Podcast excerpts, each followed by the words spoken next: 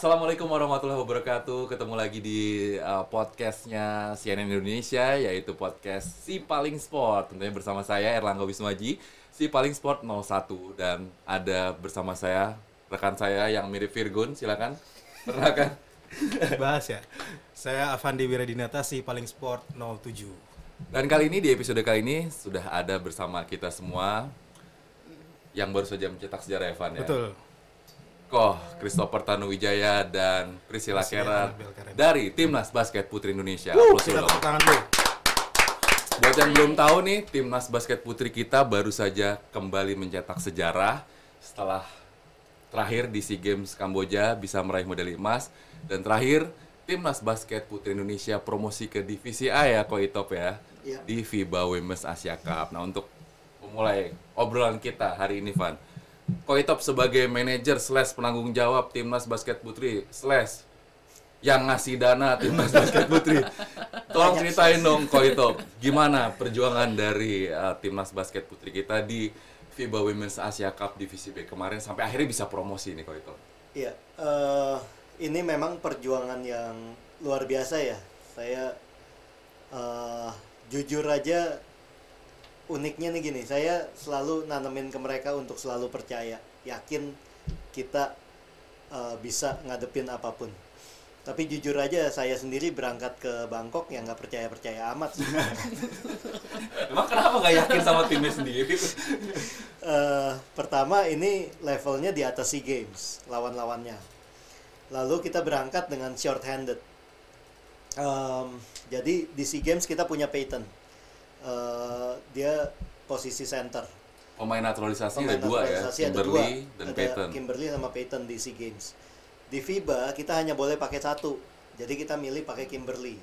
Nah, lalu dulu di FIBA Asia yang 2 tahun lalu di Jordan, kita ada Gabriel Sofia, center. Jadi sekarang Gabriel lagi ACL, cedera. Lagi pemulihan dari ACL. Nah, berarti kita nggak ada center sama sekali kali ini. Lalu selain itu, kita di SEA Games kita punya 2 point guard. Begitu juga di FIBA Asia 2 tahun lalu kita punya 2 point guard, yaitu ada Agustin, satu lagi ada Adelaide. Adelaide ini lagi cedera, tangannya patah. Jadi ya benar-benar short handed banget gitu loh. Dan 2 pemain itu 3 lah ya sama Gabriel. Itu tuh benar-benar pemain kunci kita gitu loh. Jadi dengan gak adanya mereka ya kita juga agak was-was juga. Itu yang bikin rada-rada, aduh bisa gak nih di Vita? Betul. Karen sebagai salah satu pemain ngelihat dengan squad timnya yang di FIBA Women's Asia Cup Divisi B kemarin, kondisi seperti itu gimana? Karen main di posisi 4 ya? Aku 4, aku power forward. Tapi ya itu karena tahu squadnya sih sebenarnya kan gak beda jauh sama SEA Games. Cuma ya memang pemain-pemain yang pemain kunci yang kata Koh Itop itu benar-benar mereka berpengaruh banget di tim gitu loh. Nah pas nggak ada yang mereka, terutama maksudnya di point guard dan center itu kita juga yang aduh mana ya. Tapi ya itu tidak menutup kemungkinan, maksudnya sisa playernya juga ya kita do my best aja, all the best.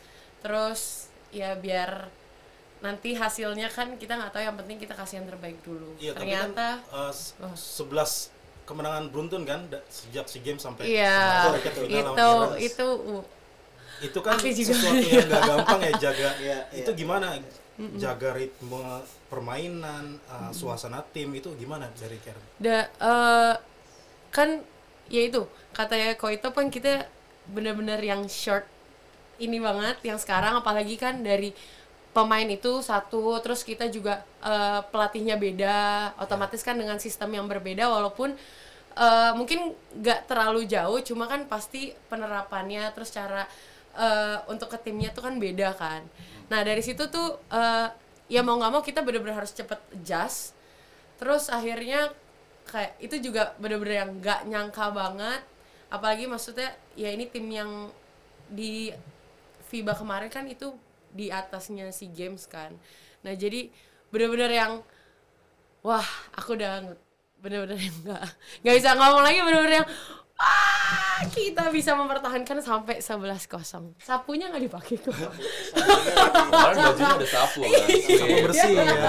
Sapu bersih. Jadi kunci suksesnya apa nih kok itu bisa meramu tim dari SEA Games sampai FIBA Women's Asia Cup kemarin terus ada di peak performance-nya itu, jadi kuncinya apa nih di timnas basket putri kita nih?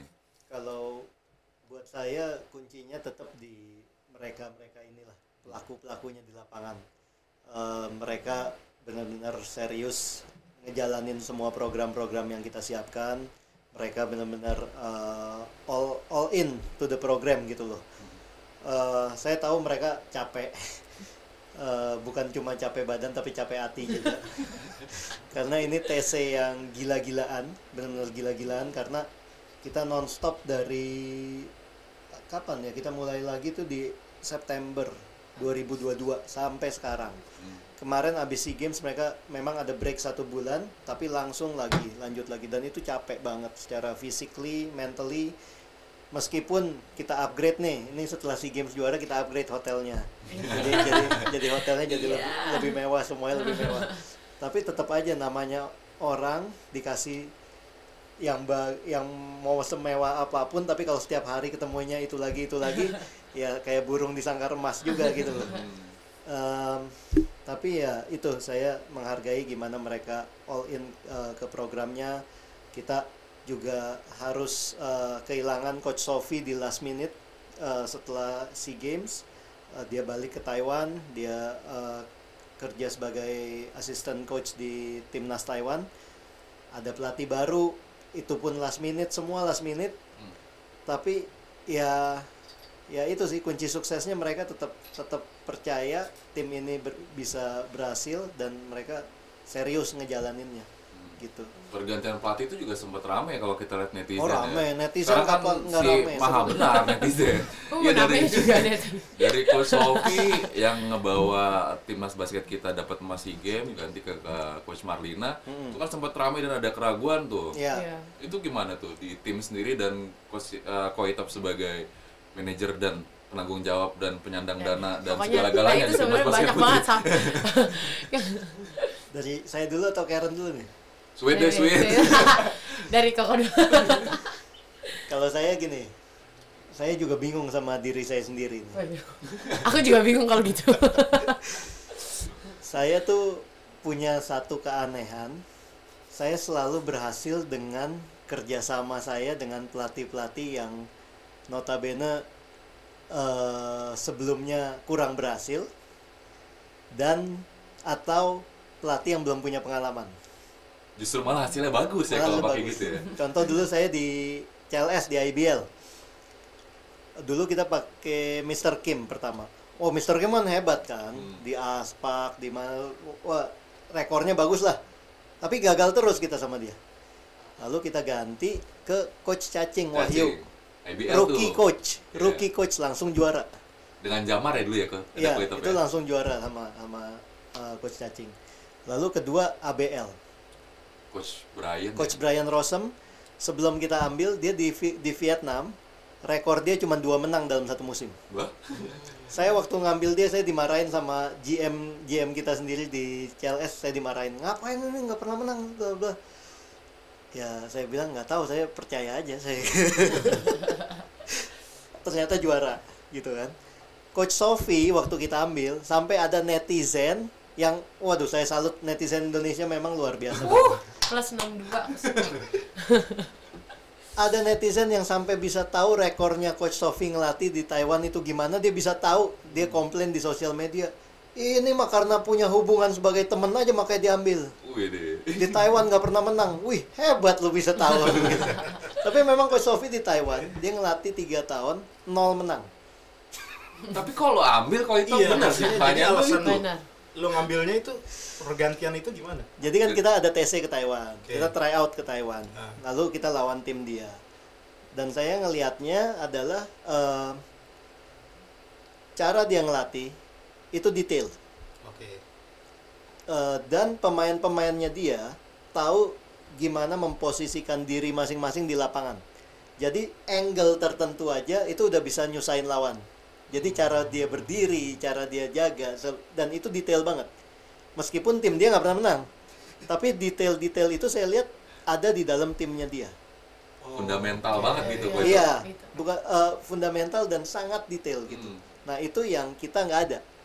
Jadi itu yang saya mau waktu itu saya coba bawa ke Indonesia gitu loh. Akhirnya kita hire dia. Sebelumnya kan kita sama Coach Laurie yang dari Australia. Lalu kita hire Coach Sophie, ya hasilnya ya seperti ini, berhasil gitu loh.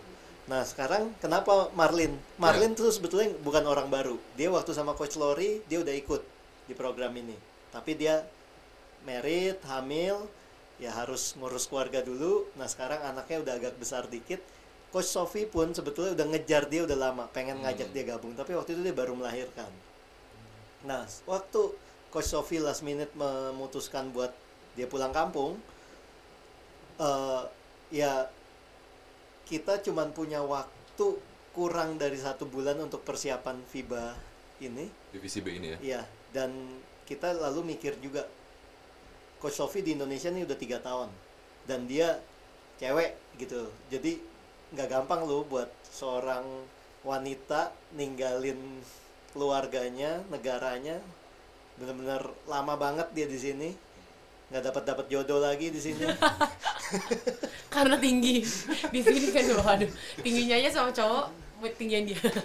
Iya, gitu. Jadi nggak gampang. Jadi kita mikir gimana nih kalau kita mikirin ya saya nggak tahu saya berapa lama di Timnas, tapi kalau bisa ada satu orang yang bisa mimpin tim ini tuh lebih jangka panjang. Dan kalau untuk kondisi-kondisi seperti itu berarti dia harus orang lokal. Gitu. Jadi kenapa Marlin ya untuk pelatih wanita lokal pinter ya pilihannya nggak banyak, salah satunya Marlin dan iya. Akhirnya terbukti. Alhamdulillahnya terbukti ya. Kalau nggak dirujak lagi menetizen. Udah. Tapi kalau dari Karen sendiri menang aja udah dirujak kita.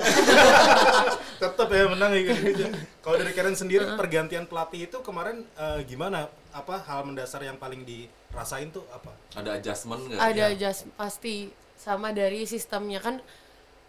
Kalau kita bilang kalau misalnya Kosovi itu orangnya detail, tapi emang detail banget dia. Dan tesnya sama Coach Sophie kan panjang, waktu itu kita almost 9 bulan. Jadi benar-benar yang di breakdown dari defense-nya, dari offense-nya, dari pola ini benar-benar di breakdown-nya bisa panjang gitu loh. Nah sedangkan kan ini di FIBA ini kita kemarin satu bulan lebih sedikit. Terus dengan pelatih yang baru juga, dengan sistem yang baru juga. Jadi awalnya tuh kita yang kadang kan kalau si Coach Sophie kan setiap ngasih pola atau segala macam kan dia breakdown kan. Nah kalau ini kan kalau untuk nge-breakdown lagi butuh waktu yang lama lagi dan nggak bisa gitu loh. Sedangkan kan kita benar-benar harus yang cepet masukin pola-pola baru karena kan kita juga nggak mungkin pakai pola yang lama gitu kan. Untuk dari segi sistem defense atau offense-nya. Jadi akhirnya kita nge-adjust kadang. Kalau misalnya emang kita bingung, kita nanya kayak, berarti kalau misalnya ini kayak gini, ini harus kayak gini-gini. Nah akhirnya ya di situ kita dikasih tahu. Cuma kan nggak jauh untuk yang masalah detail-detail kecil kan kita memang udah dapat dari Coach Sophie.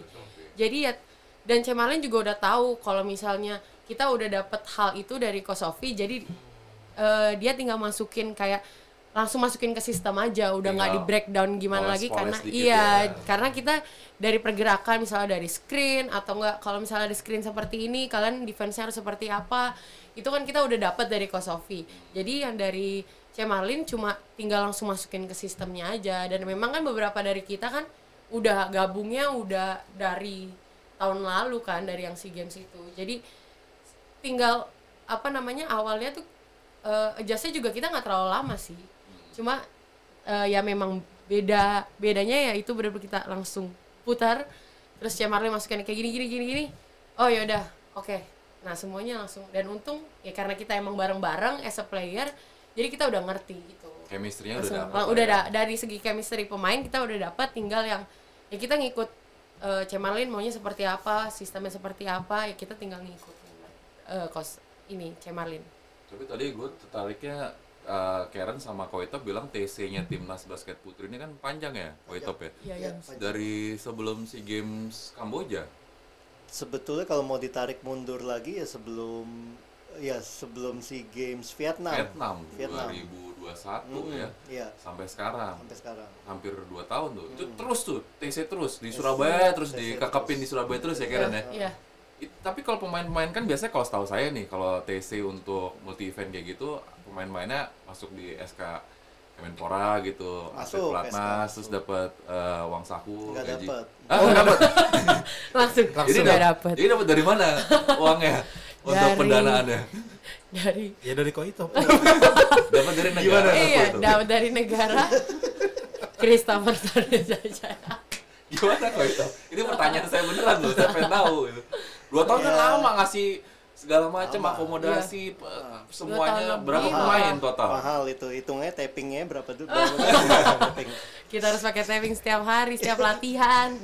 Pakai gunting buang. Iya, pakai duit gunting. Itu setiap kali mereka gunting saya bilang, duit gue. Jadi semua dari Koitop. Ya begitulah. Iya. Yang ini dong gue tahu. Ya begitulah jawabnya gitu. Ya begitulah kayak lemes gitu. Soalnya udah agak menipis. Lemes udah 2 tahun lemes. 2 tahun lebih lagi kan. Tapi setelah juara SEA Games kemarin masa enggak ada perubahan dari gini, memang kemarin bilangnya dari setiap kali kita review kan ada meeting review gitu. Jadi mereka bilang yang 2022 harusnya 2021 katanya memang semua kontingen itu kan memang nggak ada yang dibiayain karena pandemik dan lain-lain, nggak ada yang dibiayain, jadi kita dana sendiri, semua TC, cabur nih ya, semua cabur, jadi semua dana sendiri, hanya pemberangkatan diberangkatin. Nah yang kemarin Kamboja karena kita nggak dapat emas di Vietnam, jadi kita nggak dapat pendanaan untuk TC tapi diberangkatin, gitu. Nah, sekarang udah dapat emas. Jadi saya tagih. Langsung keluarin nih. Belum keluar tapi kalau itu. Untuk Asian Games ini ya kita lagi menunggu dananya. Semoga segera akan turun, akan cair. Ya, kemarin ini sih mereka bilang ya ini akan didanain untuk Asian Games gitu. Ya. Mudah-mudahan segera cair ya kalau itu. Ya, semoga segera. Jangan lama-lama. Makin lemes. Ini pertanyaan standar nih. Udah habis berapa Koitop ngurusin Timnas Basket Putri? Ya, kalau setiap tutup buku terus ada mobil mewah lewat ya kayak aduh sedih. Satu mobil mewah lewat, 2 mobil mewah, tapi kan terbayar dengan prestasinya udah. Ya memang gini sih, waktu itu saya pernah digodain sama sekjen kita Mbak Nirmala. Waktu itu kita di satu pesawat, di samping saya kebetulan tuh ada orang flexing di pakai emas banyak gitu. Waktu itu kita lagi mau berangkat ke Bangkok untuk meeting FIBA Asia. Lalu Mbak Nirmala nanya saya, Koitop pakai dong kayak gitu juga? Bilang enggak Mbak, males. Kenapa? Kan keren tuh kayak dia tuh. Enggak lah, saya mau pakein emas di dadanya pemain putri kita. Si paling basket putri Koitop. Tapi Koitop di Si Paling Sport ini kita nggak hanya bahas di dalam arena, tapi juga cerita di luar arena kan. Sebenarnya kalau kita ngomong di SEA Games gitu ya, basket SEA Games terus FIBA Women's Asia Cup gitu, itu ada cerita-cerita unik di balik game-game itu nggak sih? Saya dengar di luar juga ada klinik-klinik juga. Bener gak sih? Apa nih? Ya gak tau yang klinik-klinik yang kadang-kadang di luar Nurul ya, kata-kata di luar Nurul, di luar nalar gitu. Ada gak sih cerita-cerita kayak gitu? Trik-trik kan kata kalau di PON kan banyak gitu ya. Kalau yang sisi itu ya. Ya kalau saya sih jujur aja, ya saya gak sampai, saya tahu, bukan tahu gimana, banyak dengar itu kejadian. Tapi nggak sampai kayak sampai waduh khawatir dengan itu. Coach Sophie itu sangat khawatir dengan itu. Dengan hal-hal klinik. Dengan hal-hal itu. Dia tuh percaya banget. Jadi waktu kita SEA Games di Vietnam, itu tuh banyak foto beredar. Sebelum berangkat ke Vietnam, tim Filipina putri jersinya tuh dibawa dulu ke satu romo. Oke, minta doa gitu ya? Bukan cuma doa, fotonya. Ngapain? Dikepret. Itu banyak, fotonya banyak di mana-mana. Jadi jersinya itu lo dijejerin di altar gitu, terus dikepretin sama si romo ini, sampai didoain, dia kasih asap macem-macem lah. Dan dia juara. Dia juara. Kita kalah cuma satu sama Filipina aja kan. Ya cuman kalau buat saya nggak ngelihat karena itu. Ya memang karena kita saat itu persiapannya kurang. Kondisi memang ya emang kita kalah lah lawan Filipina di situ. Nah, pada saat di SEA Games di Kamboja, Filipina kan ngasih ya share apa tukeran gift lah sama kita. Yang mereka kasih giftnya itu saya nggak lihat, saya duduk di atas. Ini saya dengar cerita dari official dan dari para tim pelatih. Jadi yang mereka kasih giftnya itu ditaruh di dalam satu amplop. Filipina timnya warnanya apa? Biru. Amplopnya merah. Terus Coach Sophie langsung dia kepalanya langsung panas nih dia. Wah, kenapa ini merah katanya? Sampai segitunya. Enggak, amplopnya isinya apa? Ini mungkin pemain enggak tahu nih. Ini mungkin pemain juga enggak tahu. Kita pun enggak tahu. Langsung dia ambil dari tangan satu official. Dia panggil satu terapis kita, fisioterapis. Bawa keluar, bakar. Serius. Terus isinya apa? Karen tahu enggak itu? Enggak tahu. Kita enggak tahu, isinya apa. Cuman karena dia ngelihat itu warnanya merah, dia tuh jadi senewan sendiri gitu loh. Oh, ada ya ternyata ya di kelas. Lalu dibakar. Lalu itu nggak tahu lah gimana kebakarnya, pokoknya hilang lah tuh barang, kita isinya apa juga kita nggak tahu gitu. Dan kita bukan menangnya, tapi dalam game itu entah kenapa Filipina tuh kayak benar-benar nggak hoki aja. Contohnya apa? Mereka kan sombong. Ya, jujurnya mereka sombong. Kenapa saya bilang mereka sombong? Dari pertama mereka datang, mereka tuh nggak mau tinggal di Athletes Village. Mereka tinggal di hotel. Pas lagi game, satu pemain penting mereka, siapa namanya ya? Bernardino. Kena sikut sama temennya sendiri. Lah? Berdarah. Bocor. Nah, tapi dia bisa balik main. Tapi ini jersinya udah darah semua. Karena dia tinggal di luar, dia nggak bawa jersey. Ganti. Ya nggak boleh masuk lagi ke lapangan karena penuh darah. Nah itu kan ya itu salah satu contohnya dia nggak hoki gitu loh. Kena sikutnya juga sama teman sendiri. Gitu. Tapi kalau Karen sendiri sebagai pemain pernah nggak ngerasain atau mungkin jadi korban lah atau ngelihat langsung gitu yang kayak gitu kayak gitu? Aku sebenarnya nggak percaya kayak gitu-gituan kan sebenarnya. Maksudnya ya. Dengar sih banyak. Cuma kayak aku sendiri kayak awal nggak percaya gitu. Cuma ada di satu momen sebenarnya sama yang kemarin juga waktu pertama di PON. Di PON itu bener-bener aku ngerasain, aku nggak tahu ya. Cuma ternyata aku ngeh di saat kayak aku besok mau semifinal lawan tuan rumah. Terus aku nggak ngapa-ngapain dan di situ posisinya kita libur 2 hari. Terus tiba-tiba aku sakitnya tuh bener-bener yang sampai muntah, sampai salah makan salah makan kan. Tapi ternyata nggak aku aja, 6 pemain penting di tim aku kayak gitu semua. Dan setelah game itu selesai, kita menang, selesai game itu bener-bener yang kayak biasanya kan kalau kita sakit perut atau muntah kayak masih berasa, apalagi abis game capek pasti kan lebih makin gitu kan posisi kondisi badannya. Ini tapi ini benar-benar gitu. fresh besoknya kan final, itu benar-benar kayak ini nggak kenapa gitu kan. Nah terus salah makan, itu tetap salah makan. Betul. Terus yang kemarin juga yang waktu di FIBA itu aku percaya nggak percaya aku sempat kena cedera juga kan pas lagi game. Nah fisioterapi kita itu aku juga nggak tahu sih dia, tapi ini dibilang kayak ini bukan karena you overtrain atau tanding apa segala macam. Emang aku kena ada overextension di game pertama. karena emang ketimpa gitu. Cuma udah enak, terus tiba-tiba aku di bus tuh gak ngapa-ngapain, cuma ngambil dompet, ngambil HP, terus tiba-tiba kakiku kayak jedek gitu, kayak ke overextension sendiri. Terus di situ aku kayak gitu kan. Terus pas dicek segala macam, Karen banyak doa, kayak gitu. Tiba-tiba digituin kan, Karen banyak doa. Nih kayak aku bantu, maksudnya bukan bantu kayak tetap gitu, tetap di massage. Terus kayak dia bantu di bank kayak gitu. So kayak, hah?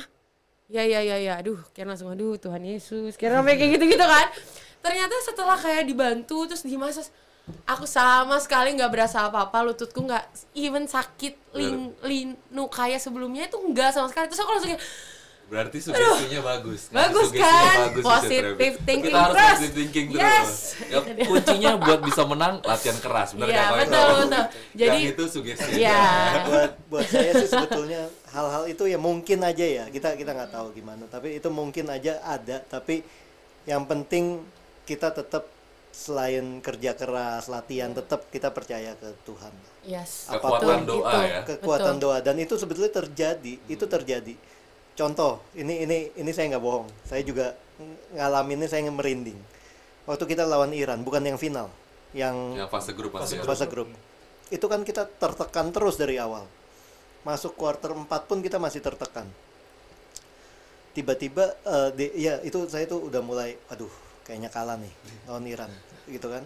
Terus udah gitu saya dalam hati saya cuma doa kecil aja, saya bilang Tuhan tolong tutup pintunya Iran, bukakan pintu buat kita, titik. Udah, saya nggak ngomong apa-apa lagi, saya ngomong gitu.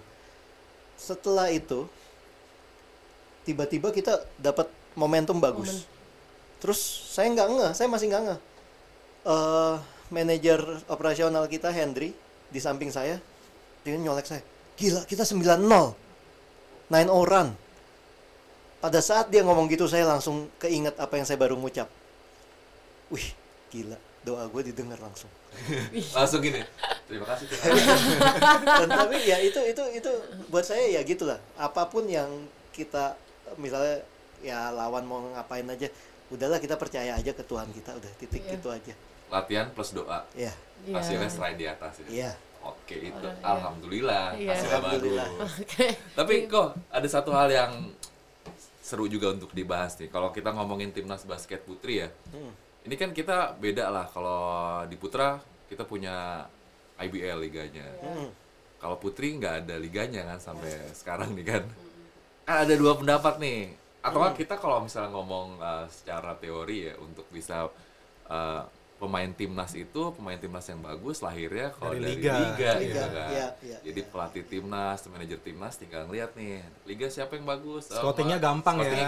Sana cuma sini dari liga yang menonjol. Ya, kalau ini sekarang kan timnas basket modelnya TC panjang nih. TC panjang. Dari SEA Games sebelum SEA Games Vietnam kan.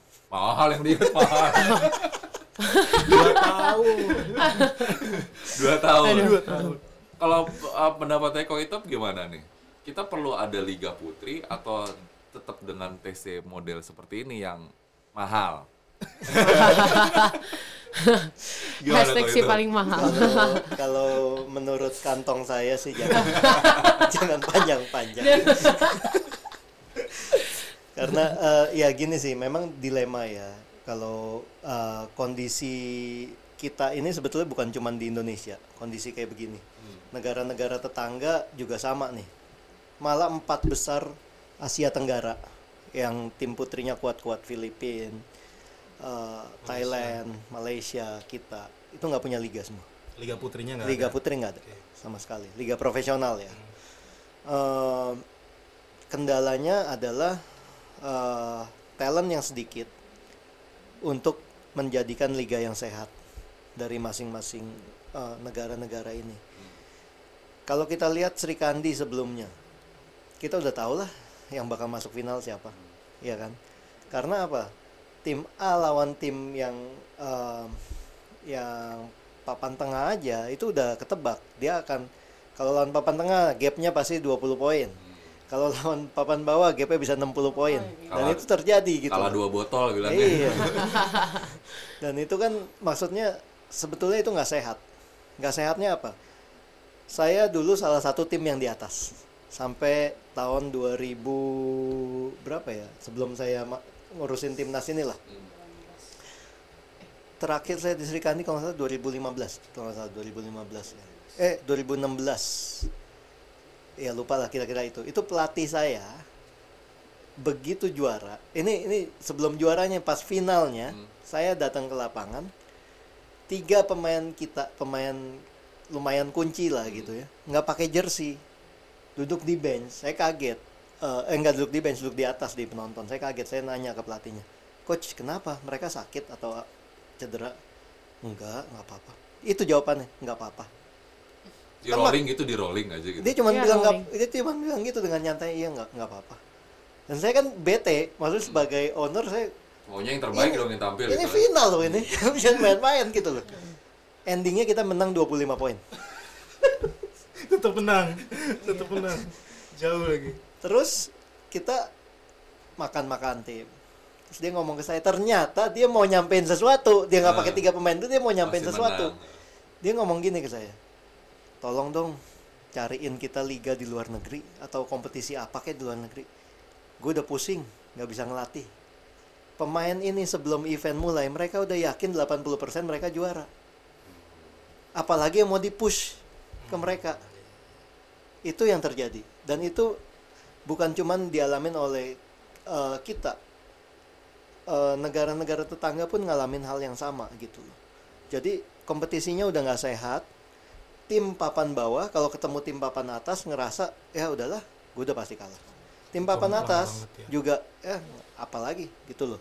Pada saat kita masuk ke tim nasional dengan pola seperti itu, ngadepin tim lawan kita nggak siap, kaget. Karena udah biasa menang jauh gitu. Kok ya? Ada yang begini ya, gitu loh. Padahal bukan yang nggak mampu. Mentalnya yang nggak siap karena udah ngerasa kaget gitu loh, karena biasa gampang kok, ternyata ini jangan susah lah, imbang aja kaget. Itu yang terjadi, itu yang nggak sehat dari liga yang kemarin. Liga harus ada, saya setuju liga harus ada, kalau nggak saya yang mahal. balik lagi tapi emang benar. Tapi liga yang gimana? Liga yang sehat, liga yang pemainnya semua setara, yang kompetitif. Liga yang kompetitif. Nah, untuk ngebangun sampai ke sana itu panjang banget, nggak gampang. Nggak bisa kita cuma bangun, liga profesionalnya. Liga profesionalnya kalau talentnya ini aja ya jomplang lagi kejadiannya. Sama aja bohong ya kok. Iya, jadi yang kita harus bangun itu dari kecil dulu nih. Dari muda-mudanya dibangun kompetisi yang bagus. Dari muda-muda ini udah siap, pelan-pelan baru kita bangun satu liga profesionalnya. Nah, jadi yang harus dibangun dulu, betul harus ada, tapi liga dari KU dulu. Dari kelompok umur ya? Kelompok umur. Dari situ, kita ngebina minat dulu. Dengan minatnya besar, talent akan makin, pilihan talent akan makin banyak. Di situ baru bisa disaring untuk jadi liga profesional. Nah, dari situ liga profesionalnya udah bisa kompetitif. Saya nggak punya beban mahal lagi. Tapi itu masih panjang ya kalau itu. Masih panjang. Tapi kita ada DBL kan? DBL ada. Itu DBL gimana kalau itu? DBL... Atau gini, pertanyaannya gini, kalau dengan nggak adanya liga nih, scouting dari Timnas Basket Putri itu gimana? Ya, atau nggak, ini kan sekarang squadnya udah ada nih, tapi kan kita perlu layer bawahnya. Betul. Untuk ngambil pemain dari, ya untuk masuk di layer bawahnya itu gimana scoutingnya kalau nggak ada liga gitu pertanyaannya. Dan satu lagi ke Karen mungkin sebagai pemain, dengan nggak adanya liga, kalian kan TC doang, tapi beda loh kalau itu kan antara latihan di TC sama berkompetisi gitu. Nah itu untuk menghadapi masalah itu solusinya gimana gitu untuk pemain gitu. Oke, kalau dari sisi saya scouting gitu. Scouting nggak ada liga. Ya kita ngelakuin apapun yang ada kompetisi apapun lah. Ada liga mahasiswa ya kita pantau di situ. Ada kompetisi kemarin seperti FIBA Asia Cup 16 itu kita malah minta izin ke Perbasi, kita nonton semua seleksinya, tahap-tahap seleksinya, dan di situ kita dapat kita catetin masing-masing atlet yang dipanggil dan lain-lain, semua strength weakness-nya kita kumpulin. Jadi ya dari itu semua yang kita lakuin. Saat ini yang kita lakuin adalah pemain-pemain yang posisinya sulit seperti center yang tinggi-tinggi atau point guard. Jadi yang sulit di Indonesia itu paling tinggi dan paling pendek. Itu kita kumpulin muda-mudanya, kita mulai panggilin, kita mulai libatin. Memang levelnya masih jomplang nih sama mereka, tapi pelan-pelan kita tetap libatin dalam latihan. Udah ada beberapa yang kemarin ke FIBA Asia juga kita nggak bawa, kita tinggal, tapi ada, kita udah libatin gitu. Jadi harapannya semoga pelan-pelan mereka bisa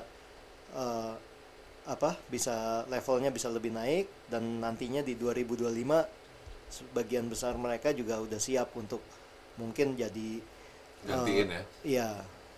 Udah siap digantiin? Jadi total ada berapa pemain? Siap. TC di Timnas Basket Putri kok itu totalnya? Kalau jadi kita gini, kalau yang muda-muda itu kita lihat mereka seberapa mereka siap. Jadi kalau kira-kira levelnya masih terlalu jauh, kita panggil berapa lama belum bisa, kita pulangin dulu, kita ganti. Jadi sebetulnya kalau dari dulu sampai sekarang sih udah 30 mah lebih ya. Udah mahal lah pokoknya. Duitnya kau hitop semua tuh ya. Aduh.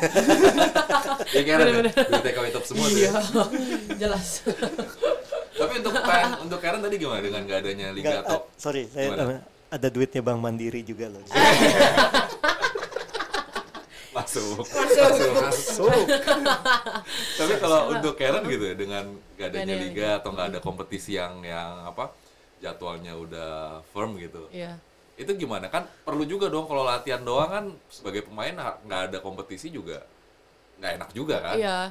Awalnya aku emang kayak sedih banget setelah pandemi. Padahal sebelum pandemi kan Sri Kandi lagi hidup-hidupnya gitu lah, kayak di tahun terakhir itu kan, di 2019 akhir 2020 awal. Nah itu lagi pengen naik, terus kayak udah wah, ini kayaknya kita bisa pelan-pelan saingin IBL juga, maksudnya dari sister dari cowok IBL kita di Sri Kandinya. Terus tiba-tiba pandemi, setelah pandemi juga nggak ada liga sama sekali. Ya ternyata aku baru tahu, ya memang untuk sebuah liga itu kan nggak gampang. Maksudnya Perbasi juga untuk membuat sebuah liga putri emang harus ada kayak peraturan-peraturannya gitu, entah dari sistem kontrak segala macam ke pemain. Nah di situ juga aku tahu yang gila-gila basket kayak Koitop ngeluarin duit untuk pemain banyak itu, kalau dibilang klub itu fever cuma Surabaya Fever sama GMC. kayak cuma dua klub yang bener-bener yang dulu ada Merpati ya dulu ya. Oh ya Merpati bener-bener yang kayak ini loh tim profesional putri gitu loh. Tapi kan kalau misalnya liga cuma 2 atau 3 tim, ya bukan liga. Ya bukan liga itu namanya. Iya.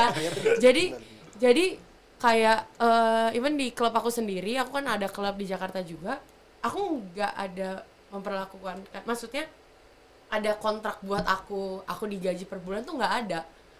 Gitu. Jadi ya kita juga as a player, kalau misalnya emang mainnya begitu-begitu aja, ya otomatis kan apalagi kemarin pandemi, semua larinya ke kerja akhirnya. Kayak ya mau dapet apa, terus liga nggak ada. Realistis aja gitu ya. Terus nggak ada, maksudnya nggak ada kontrak juga, ya otomatis semua ke, ya udahlah ngantor aja lah. Apalagi maksudnya kalau misalnya dari segi permainan, ya timnas aja susah gitu loh. Jadi semuanya pada kerja akhirnya, ya pemain nggak ada. Terus klub misalnya sekarang memang putri nih lagi dilihat banget, oh ya mau bikin liga apa segala macam, cuma ya balik lagi klub yang mau dan owner, iya bos-bos yang serius dan nggak hanya 1-2 tahun. Yang ya kan sekarang ya oke nih sekarang lagi nama gitu kan. Ya untuk setahun pertama oke. Nah nextnya 2 tahun 3 tahun kita nggak tahu ke depannya kayak gimana. Nggak ada orang gila kayak Koitop lagi ngeluarin duit gitu loh. Ini cerita Karen nih, saya pertama denger dia cerita gini tuh di Jordan ya. Waktu itu kita lagi berangkat bareng FIBA Asia Cup. Saya tanya Karen, kamu abis ini ngapain? Balik latihan lagi di klub? Nggak ada latihan katanya. Jadi dia latihan menjelang event ya. Menjelang event. Loh terus enak dong gaji buta. Enggak kok, saya kalau nggak ada event nggak digaji. Saya sedih banget. Kenapa sedihnya? Kenapa saya ngegaji selama ini? Ternyata bisa gratis. Ternyata bisa gratis. Aku kira sedih karena aku nggak digaji gitu ya. Ini sedih kenapa? Nggak, kalau itu bikin selama ini gue salah dong. Terusnya nggak usah gue gaji. Tapi iya itu.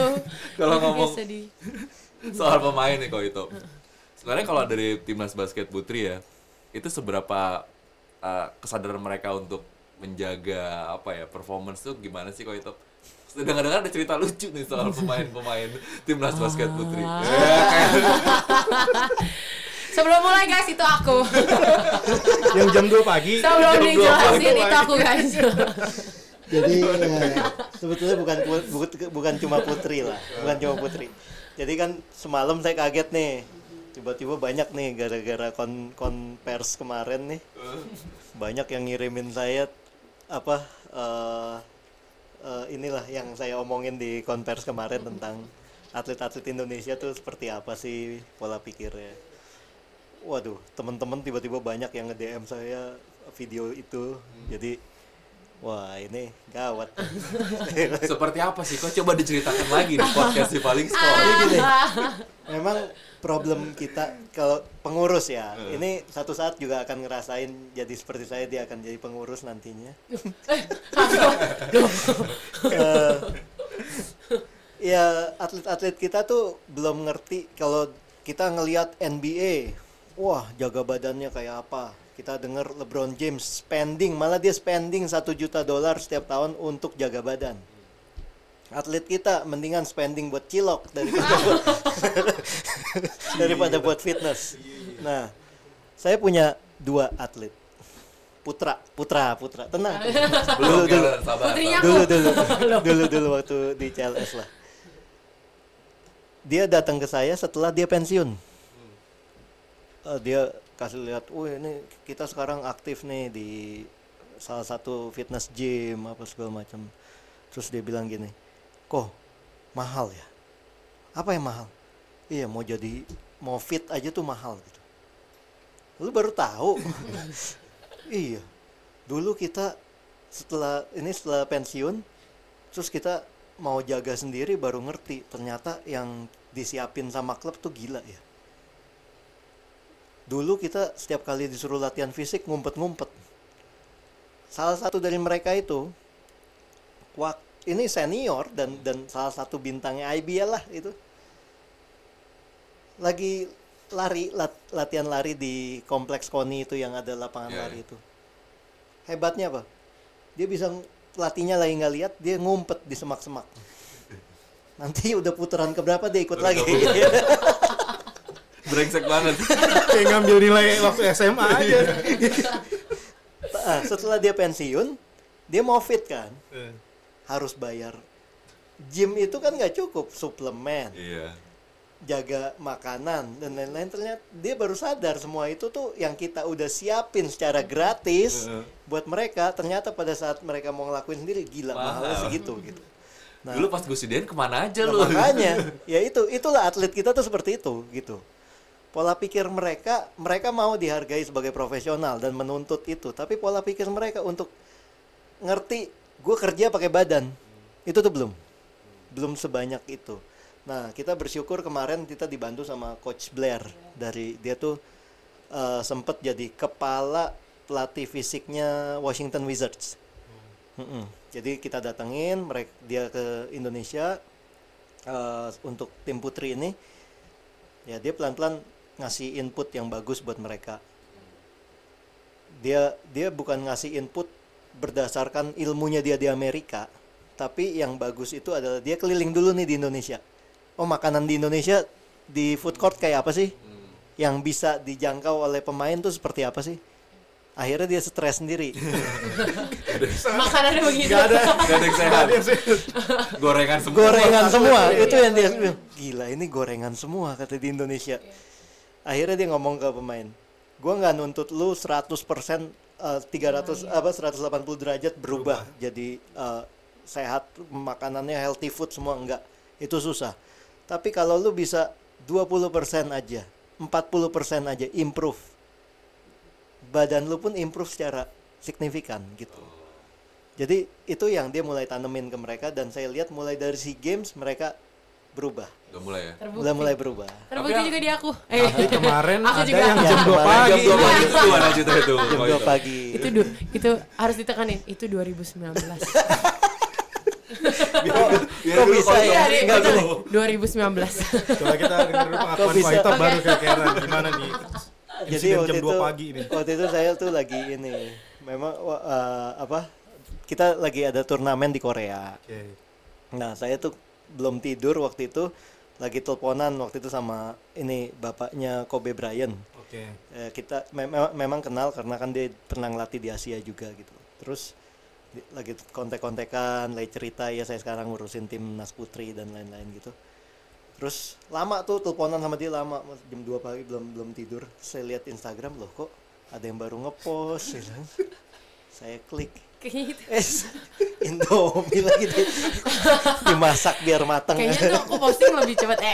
Alasan postingnya kayak masalahnya ke pending lah. Karena di Korea itu jamnya Indonesia kayaknya jam 10. Udah defensif dulu kan belum selesai. Oh ya lupa. Itu atlet basket timnas. Atlet basket kebetulan kok hari ini podcast bareng.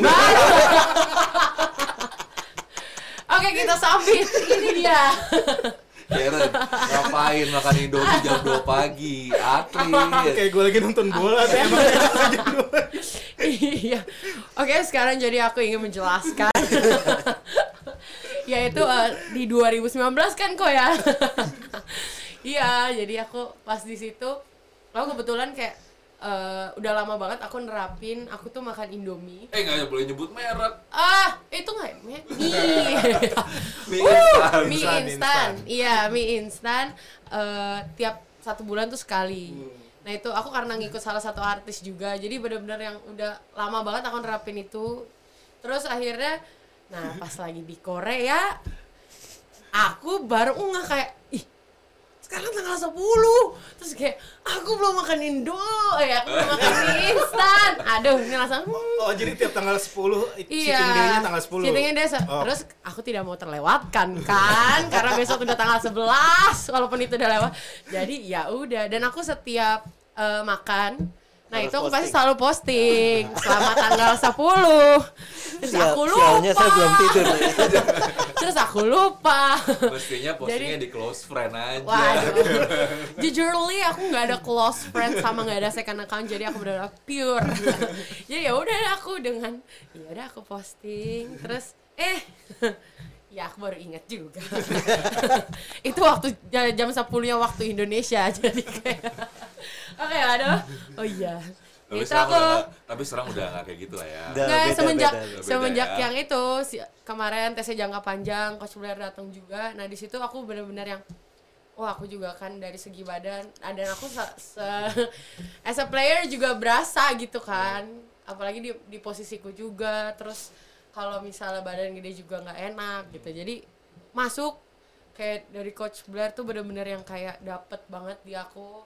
Terus ya terlihat lah aku dari sebelumnya improve.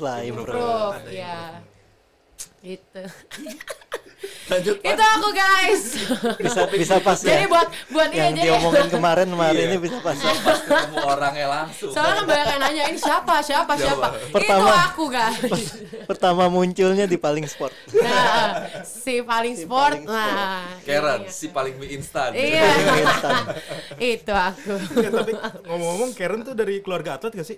Aku keluarga baik-baik.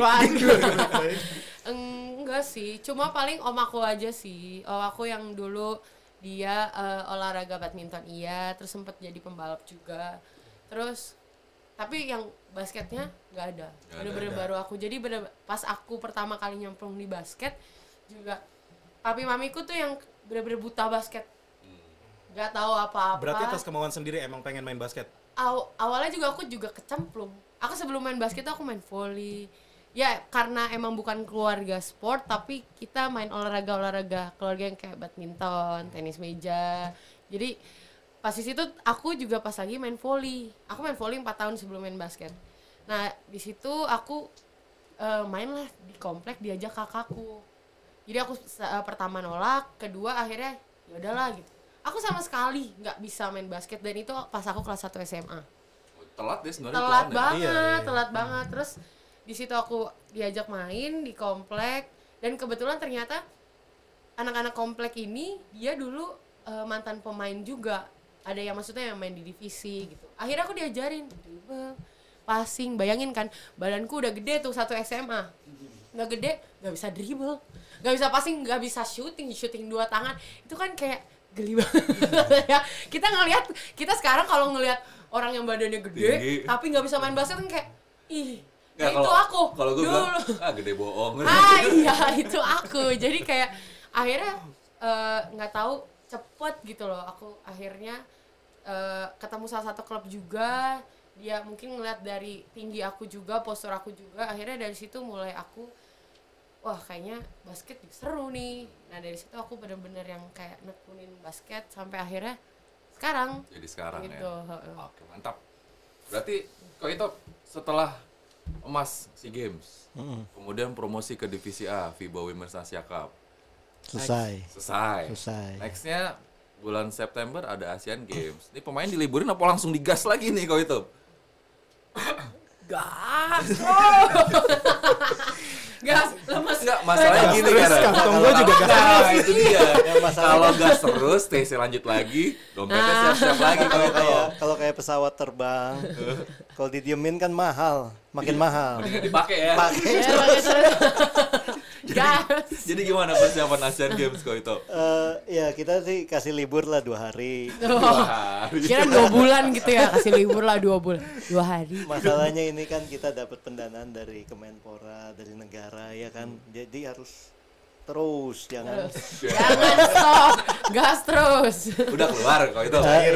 Iya, lagi didoakan. Tetap doa. Harus doa. Jadi langsung gas. Langsung ke Surabaya lagi atau gimana? Langsung karena kita tanggal 20, mungkin 20-an September tuh udah harus berangkat lagi ke Hangzhou, China. Jadi Asian Games di sana. Habis dari situ, nah itulah. Gas terus lagi. Ada kejutan lain. Jadi ini minggu-minggu ini tanggal 20-an ini udah langsung ke Surabaya lagi semuanya, pemain udah pada gabung lagi di Surabaya. Besok. Gak boleh jajak, besok. Tanggal 23. Karena tanggal 22. Sebutin aja tanggalnya biar kayak lama gitu kan, padahal besok.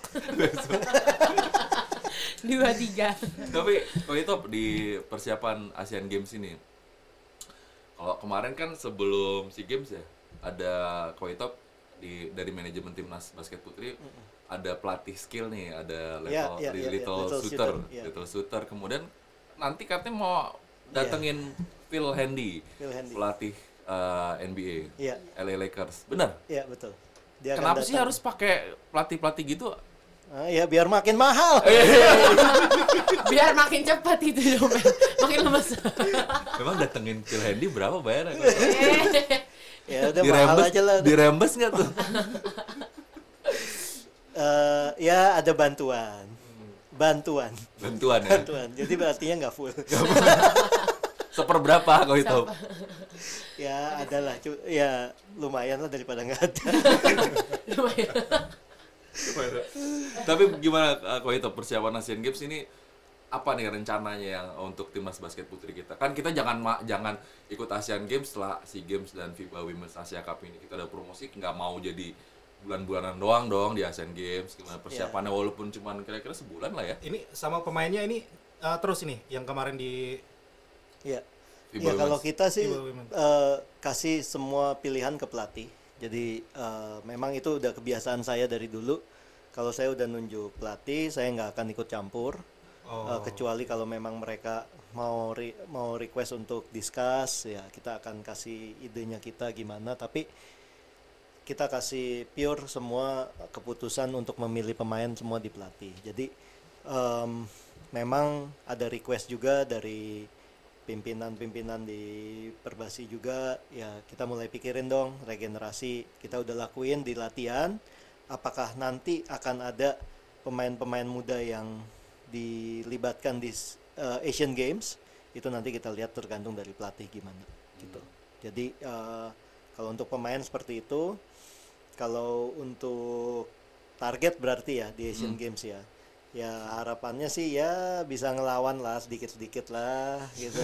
Syukur-syukur menang ya. Jangan paling buntut lah gitu loh.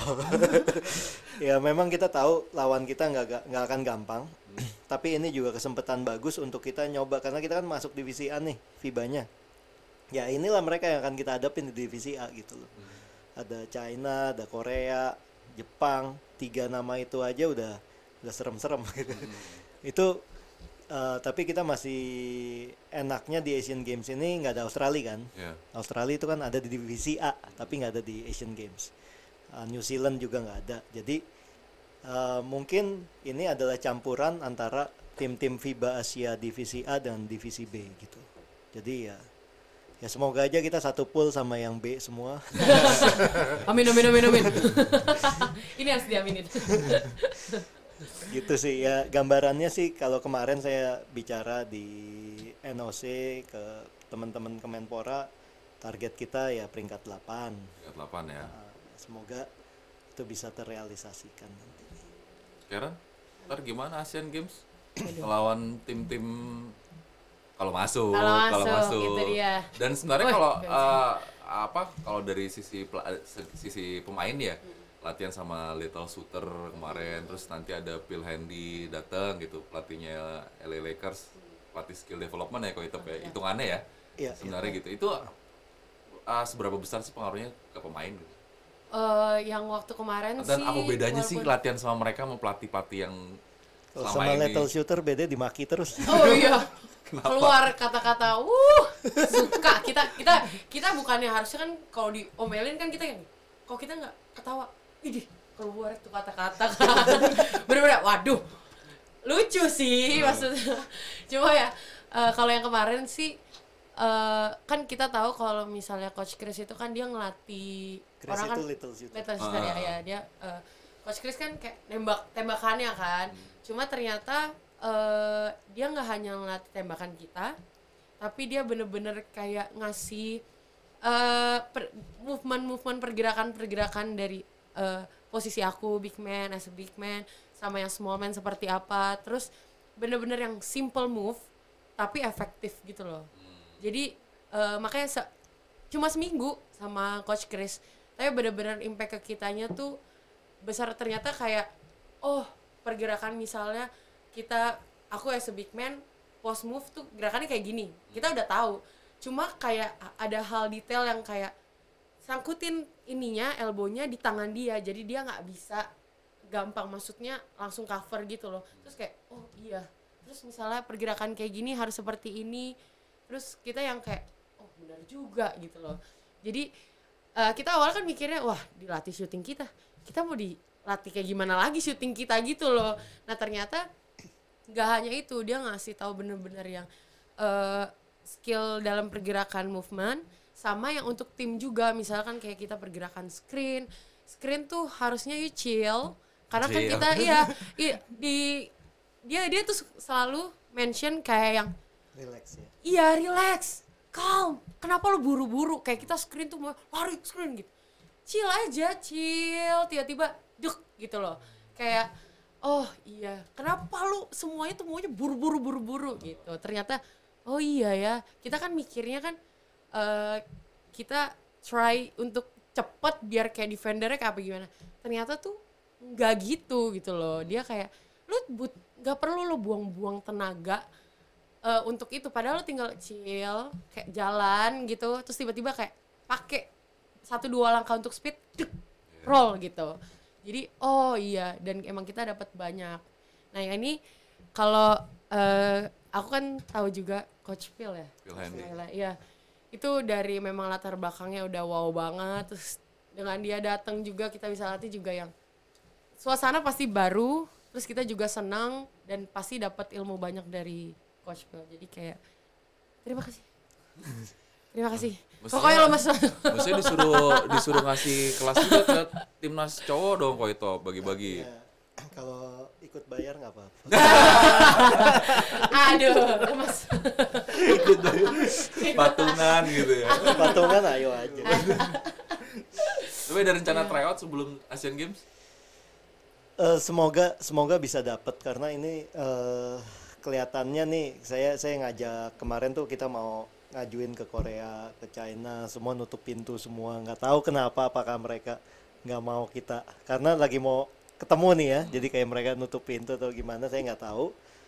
Kita udah approach China, Korea, Jepang. Kenapa kita approach 3 negara itu? Karena kita tetap menganggap 3 negara itu bukan kelasnya kita lah, kita masih belum di sana lah, tapi kita mau belajar dari mereka gitu. Kenapa kita nggak mau approach negara-negara yang selevel? Nanti ketahuan dong kalau selevel gitu. Jadi ini ya, itu yang kita lakuin, tapi belum dapat jalurnya. Ini baru dapat waktu saya di Bangkok kemarin, ada satu klub dari Jepang cukup antusias mau datang ke sini. Jadi lawan latihan ya. Semoga ini lancar, kita bisa lakuin itu, jadi sebelum Asian Games-nya kita berangkat, kita bisa datangin mereka ke sini. Oke. Fandi, ada yang mau ditanyain lagi? Si Paling Sport? Cukup sih ya, kita udah nggak terasa udah hampir sejam nih kita ngobrol-ngobrol. Kurang. Terima kasih banyak Koito. Terima kasih dan Karen. Titip salam untuk teman-teman Timnas Basket Putri. Ya. Tetap selamat jelang Asian Games. Koito tetap semangat juga. Bertanggung jawab penuh ke Timnas Basket Putri, jangan pernah bosen, jangan pensiun dulu. Karen juga sama. Makan instannya juga kurang-kurangin. Oh iya. Enggak. Tiap tanggal 10. Oke, kalau itu Karen, terima kasih banyak waktunya. Saya harus tutup dulu podcast Si Paling Sport ini. Oke semuanya, itu tadi obrolan seru kita dengan Koitop dan Priscilla Karen. Timnas Basket Putri yang baru saja mengukir sejarah setelah dapat emas SEA Games, promosi ke divisi A, dan sebentar lagi akan siap-siap untuk tampil di Asian Games. Demikian episode podcast Si Paling Sport CNN Indonesia kali ini. Sampai jumpa di episode-episode berikutnya. Bye-bye.